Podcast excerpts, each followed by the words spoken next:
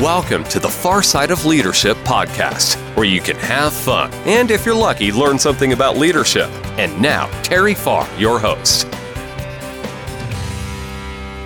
Welcome back to the Far Side of Leadership.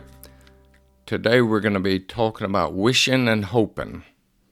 Actually, we're not going to talk much about the wishing and the hoping part. We're going to talk about some other things. Do you know the song Wishing and Hoping by Dusty Springfield? I think she came out with that song in nineteen sixty-four. I'm not real sure if it was Dionne Warwick that came out with the song first or Dusty Springfield. The song is probably word for word the same, I'm assuming. But what uh, Dusty Springfield was talking about was how to get the guy, okay?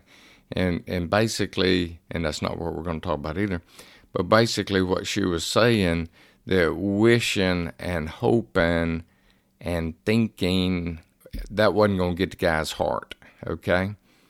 So what we're going to talk about is, hey, maybe twenty twenty-one, what are you hoping and wishing for? Uh, have you ever caught yourself saying, I wish I could do something?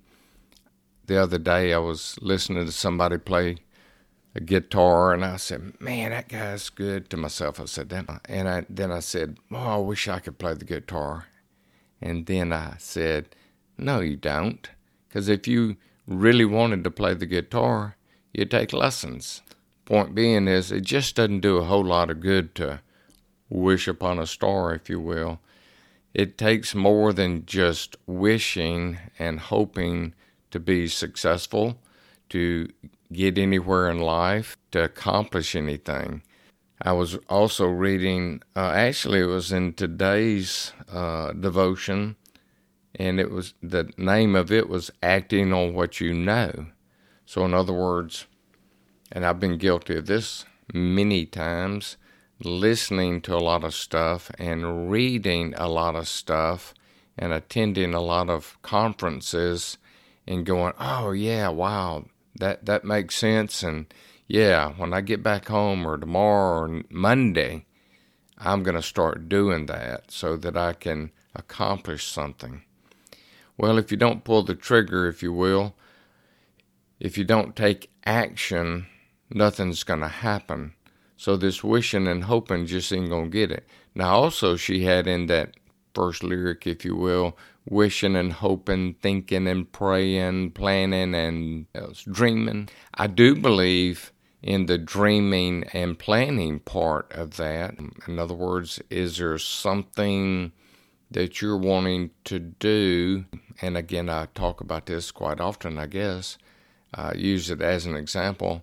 Are you wanting to start a business?